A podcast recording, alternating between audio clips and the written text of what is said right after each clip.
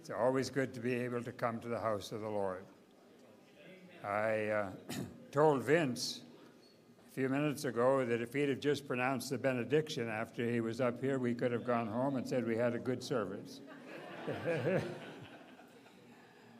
First of all, I want to thank everyone for praying for my wife. Some of you knew that seven weeks ago today she fell. and she lost her balance at home and fell flat on her back. Was in the hospital for two and a half weeks. And this is really her first venture out of the house, except uh, for doctor's appointments since then. So for me, it's good to have her here because.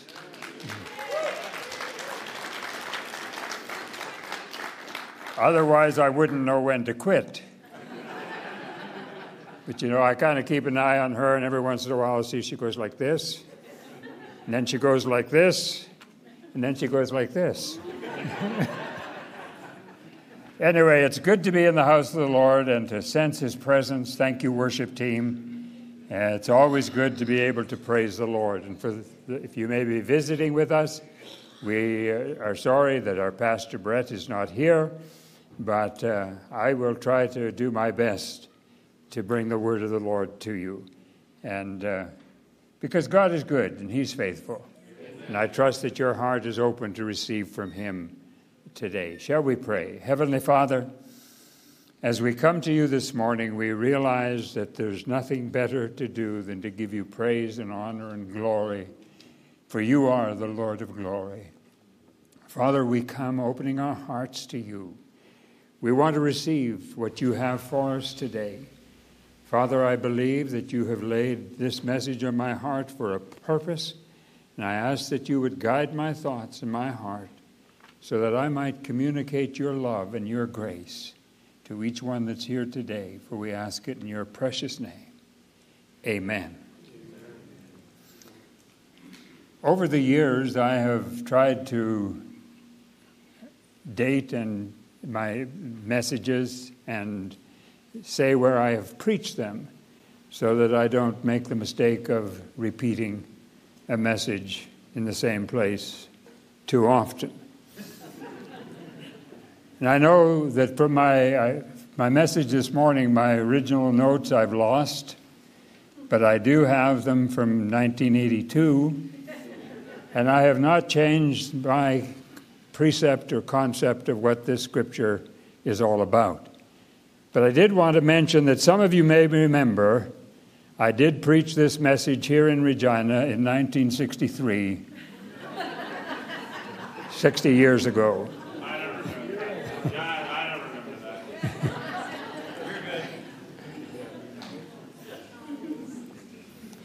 and I've taken my text from Hebrews chapter 12, verses 1 and 2. I'm reading from the New King James. But I also wanted to mention regarding messages, and that is that even though I may use the same text and the same outline, God always has a way of interjecting what's needed in that particular service. So I may have preached this before, but I know that God wants to reach your heart today and meet your needs today.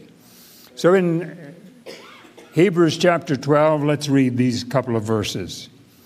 Therefore, we also, since we are surrounded with so great a cloud of witnesses, let us lay aside every weight and the sin which does so easily ensnare us, and let us run with endurance the race that is set before us, looking unto Jesus, the author and finisher of our faith, who for the joy that was set before him endured the cross despising the shame, and is set down at the right hand of the throne of God.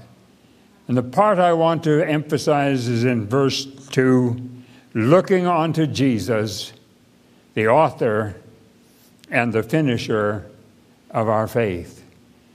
If we place our faith in anyone else or anything else, we will have missed the mark when it comes to the race of our Christian life.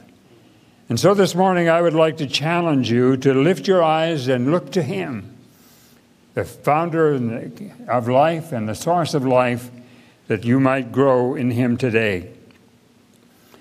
But as I read these verses, I understand that and that's unfortunate, that sometimes we read verses and we lift them out of their context. And for those of you that know me, know that I kind of like things in their context.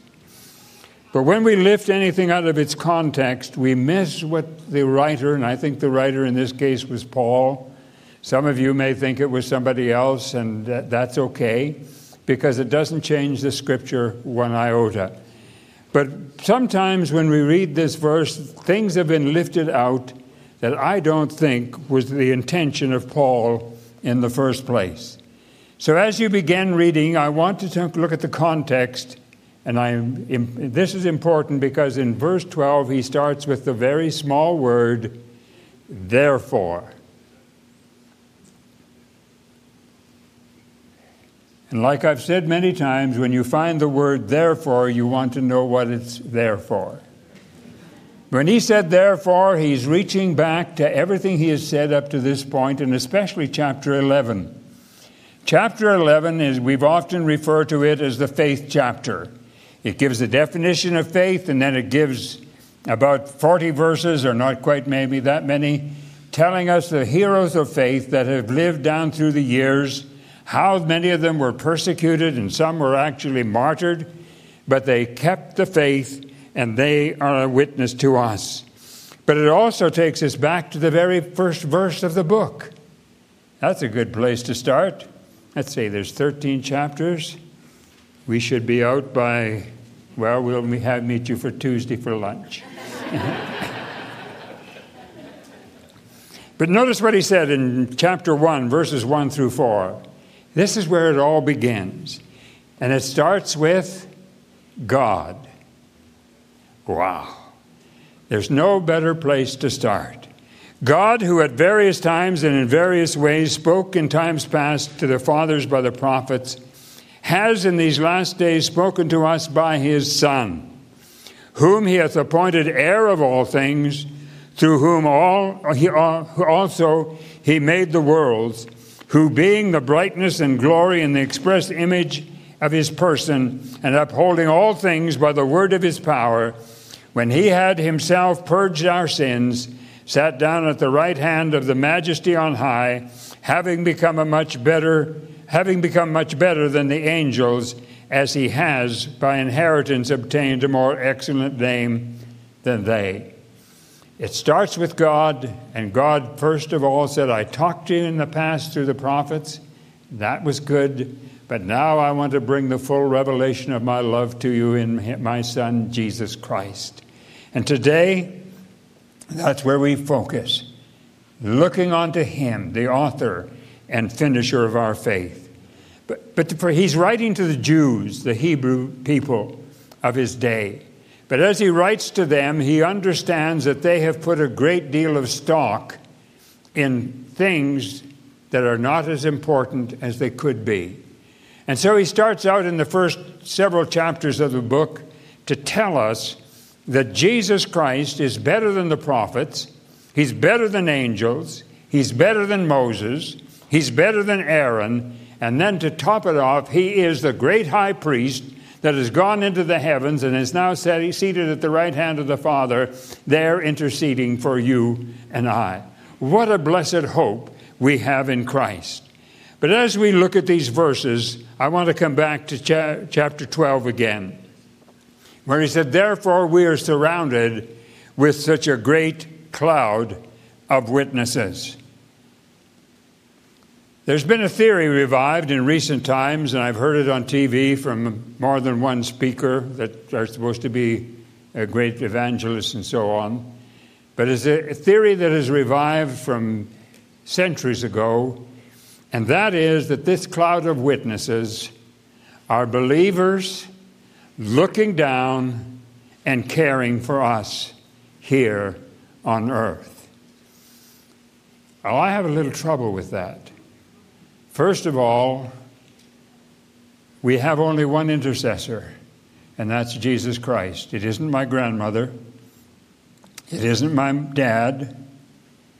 It isn't my daughter who went to be with the Lord about 47 years ago.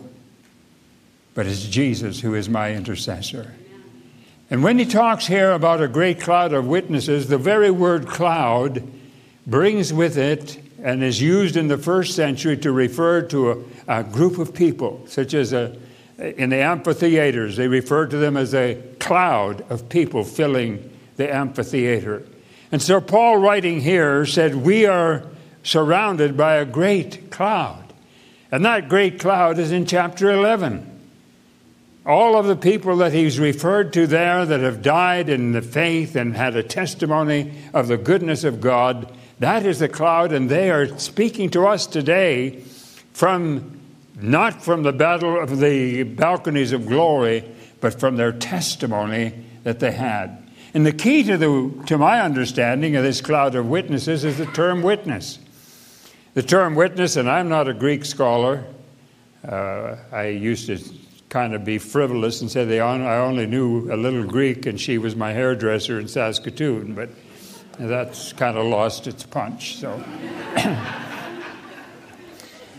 But uh, the term witness here in the Greek, as I understand it, is somebody, it's a legal term, somebody that gives witness in court or somebody that witnesses a signature on a document.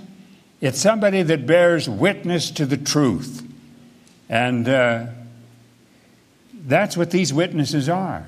All of these, and I wish I had time to read them from chapter 11. It's a fascinating chapter.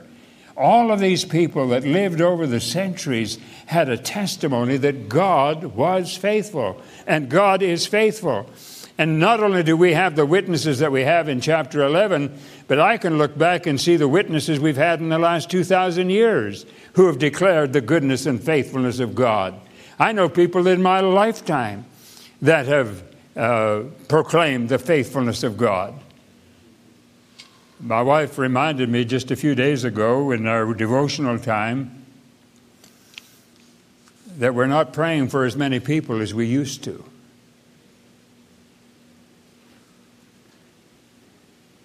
Sister Aiken, one of our pastor's wives, just passed away a week ago. Jim Morrison, a few months ago. People we prayed for and people that impacted our lives.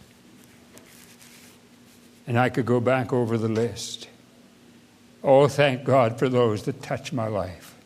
Thank God for those that prayed for me when I had my back to the wall and I didn't know which way to turn.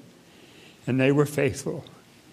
Thank God for the faithfulness of God's people that have testified that God is good and He is faithful and He's forgiving and He's loving and He's kind. And He is our helper day by day and moment by moment. Oh, what a great cloud of witnesses that agreed that God is good. Then we want to just continue moving on and talk about the next part of that verse. He said, Let us lay aside, verse, the second part of 12, verse 1. Let us lay aside the weight and the sin that so easily enslaves us and let us run with endurance the race that is before us. The task that we have today is to fix our attention on Jesus Christ and run the race with endurance. But he said, lay aside the weight that is there. There's several things that we might want to take into consideration here. And first of all, when he talks about weight, uh, what does that mean? lay it aside. Well, again, I had to go to Wuest's book, of, uh, translation of the book of Hebrews, and he said the meaning of the word in the Greek for weight is bulk, mass, a swelling, superfluous flesh.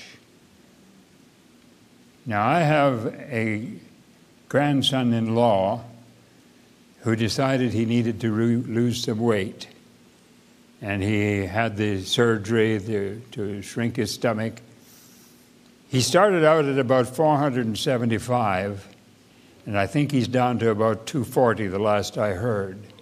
He lost me and somebody else in the, in the, in the process as far as weight goes. If we're going to run this Christian way, uh, race, there are some things we need to lay aside. He's not talking about sin here. He's talking about things that encumber us, things that hold us back, things that keep us from making progress. And I tried to think of some of those things. Worry might be one. Nobody here worries. I don't worry. I let my wife do it for me.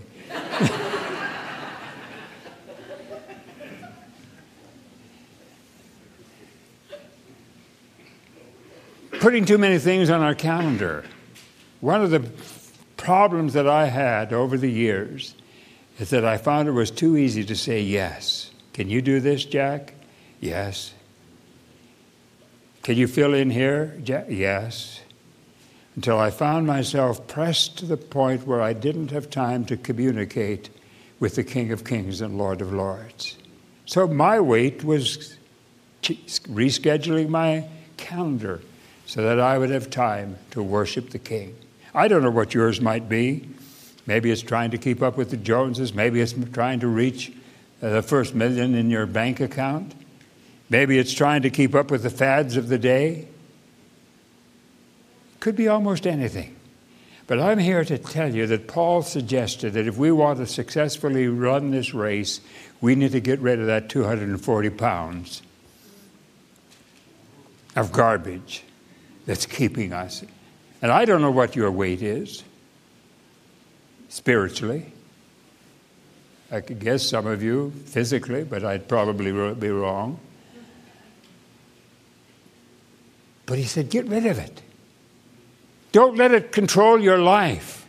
Don't let it block your vision from seeing the King of Kings and Lord of Lords. Get rid of it and run with endurance the race that is before you. And then he goes on and said, The sin which so easily ensnares us. And I know that you have all heard that we, from the King James Version, that we all have besetting sins.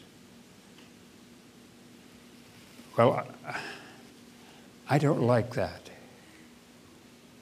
And the reason I don't like that is because it gives me an excuse that I can't help myself if I've got a besetting sin.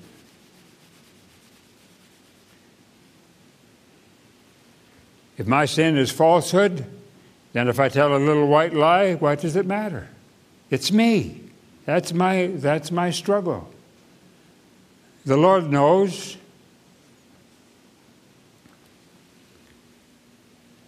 I don't think we have besetting sins. Because when I got saved,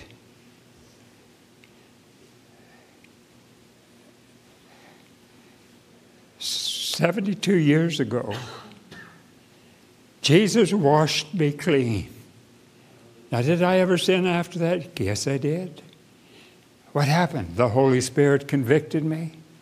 I fell on my knees before the Creator of all confessed that I had sinned, and He cleansed me again and brought me back into His fellowship.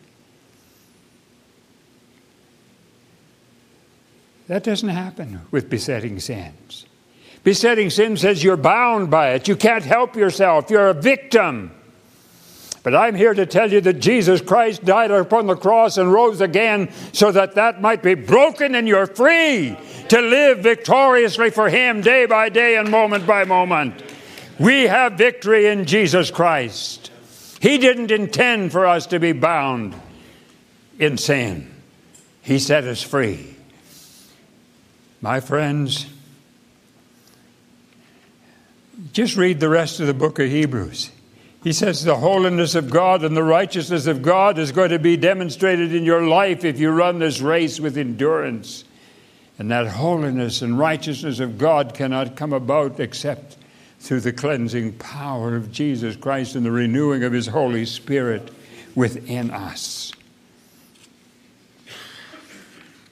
Then, as you look at, the, at that phrase, and here's where I'm getting at, he says, get rid of the weight and the sin. Now, I'm not, didn't do very well in grammar. In fact, uh, Since the teenagers are all at camp, I can tell you this, but in grade 12, I had to rewrite my grammar exam. Wasn't fun. But here's what this says the sin. It doesn't say a sin, it doesn't say many sins, it says one sin, the individual sin. Well, what is that sin? I think it's unbelief. For the entire book of the Hebrews is written around believing, and if you don't believe, it's unbelief, and that is what destroys us. Now, what about unbelief? Well, I, when I was growing up, some of you maybe remember this in your church, they had a list of sins tacked on the wall.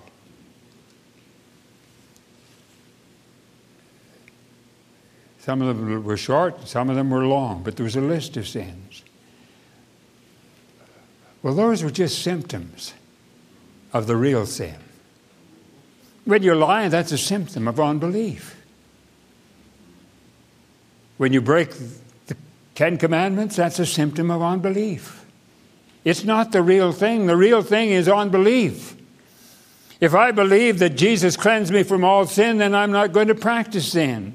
If I believe that Jesus is going to be the judge for eternity and I'm going to stand before him and the books are going to be open and my life is going to be before him, if I believe that, I'm not going to practice sin. Sin is unbelief in the fact that Jesus Christ came and lived and died and rose again and brought victory for each one of us. And we can put our faith in him this morning.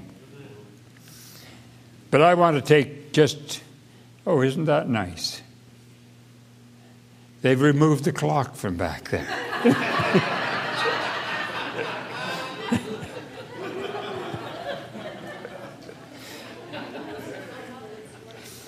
I want to just take a few moments to share with you that there are five in the book of Hebrews, there are five warnings. And I'm not going to be able to go into all of them because I am very conscious of time this morning. But first of all, the first warning is that we should take heed to what the Son speaks. We should listen to Jesus.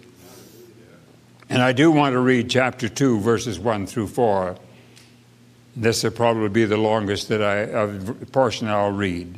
It says, We must place more careful attention, therefore, to what we have heard so that we do not drift away. For the, since the message spoken through angels was binding, and every violation and disobedience received its just punishment, how shall we escape if we ignore so great salvation? Jesus came and told us about salvation. How shall we escape if we don't believe it, if it's unbelief and we ignore it? This salvation, which was first announced by the Lord, was confirmed to us by those who heard him, God also testifying it by signs and wonders and various miracles, by gifts of the Holy Spirit distributed according to his will. So listen to what he says. Take heed to what the Son speaks. The second one, don't come short of the promises. Found in chapter 3, verse 7 through chapter 4, verse 13. The promise rest. He's speaking about Israel. They come out of Egypt and God promised them the promised land, but because of unbelief, they didn't enter in. And in 319, he's speaking to us. He said, So we see that they could not enter in because of unbelief. Warning against sloth, standing still and falling away. Hebrews 5 11 through 620. It's talking about not progressing, and we don't progress because of unbelief. And then, 4, warning against willful sinning. Chapter 10, verses 26 through 39. I want to read verse 32 through 36. But recall the former days in which, after you were illuminated, you endured great struggles with suffering, partly while you were made a spectacle, both by reproaches and tribulation, and partly while you became a companion with those who were tre- so treated. For you had compassion on me and my chains, and joyfully accepted the plundering of your goods, knowing that you have a better and enduring possession for yourself in heaven. Therefore, do not cast away your confidence, which has great reward, for you have heard, for you have need of endurance, so that after you have done the will of God, you may receive the promise. Don't willfully sin. I cannot comprehend what it was like in that first century for a Jew to accept Jesus and become part of the way. In many cases, the family totally disowned them. They actually had funeral services saying that they were dead. If they owned property, they was many times confiscated. Inheritances were not granted to them. But they suffered faithfully because they knew that they had a Savior, that they would meet again on the other side, and that the reward would be for all eternity. He's saying, Don't sin. Don't cast away your confidence. Don't let unbelief destroy you. And then, lastly, he warns against falling short of God's grace and refusing Him who speaks. Chapter, chapter 12, verses 15 through 29. But you know, Hebrews also gives us a definition of sin. I mean, you've been listening to me saying, I say that sin is unbelief. Well, let's go to chapter 3, verses 12 and 13. Beware, brethren lest there be in you an evil heart of unbelief in departing from the living God. But exhort one another daily while it is called today, lest any of you should be hardened through the deceitfulness of sins. And the NIV says in verse 12 See to it, brothers and sisters, that none of you have a sinful, unbelieving heart uh, Unbelief, I believe, is a sin that he tells us to cast aside in Hebrews 12, verses 1 and 2. Lay aside the weight and unbelief. You say, well, what if I'm struggling with something? I got news for you. Jesus knows that. And if you'll just simply bow and say, Father, I confess that I need help in this area, the presence of the Holy Spirit will take care of it. So we come back to our text, looking on to Jesus, the author and the finisher of our faith. So let's read those verses again, along with just a few more. Chapter 12, verses 1 through verse 5. Therefore, we also, since we are surrounded with so great a cloud of witnesses, let us lay aside every weight and the sin that so easily ensnares us, and let us run with endurance the race that is before us. Looking unto Jesus, the author and finisher of our faith, who for the joy that was set before him endured the cross, despised the shame, and sat down at the right hand of the throne of God. For consider him who endured such hostility from sinners against himself, lest you become weary and discouraged in your souls. For you have not yet resisted to bloodshed, striving against sin. You have, and you have forgotten the exhortation which speaks to you as sons, my son? Do not despise the chastening of the Lord, nor be discouraged when you are rebuked by him. There's three let us in this verse, these verses. Let us throw off every hindrance and sin. Let us run with endurance the race that is before us. And then let us fix our attention, looking to Jesus, the author and the finisher of our faith. I had a difficulty grasping what he meant by author. And so again, I had to borrow from my Greek friend, Kenneth Wuest, who wrote several books on uh, definitions of Greek words. And he said the word author in the Greek actually is talking about a leader, a leader example. So looking on to Jesus, the leader example. Now, we forget sometimes that Jesus was a human being just like you and I, with one exception. The sin nature wasn't passed to him as it was to us because he was born of Mary and, and the, was the Son of God. But Jesus set an example of faith. When he got up in the morning, he found a place of prayer. He talked to the Father. He knew what it was to be tempted. Scripture tells us he was tempted in all points like we were. I, I have a hard time understanding that because I know how I've been tempted. Jesus, you were tempted in the same ways.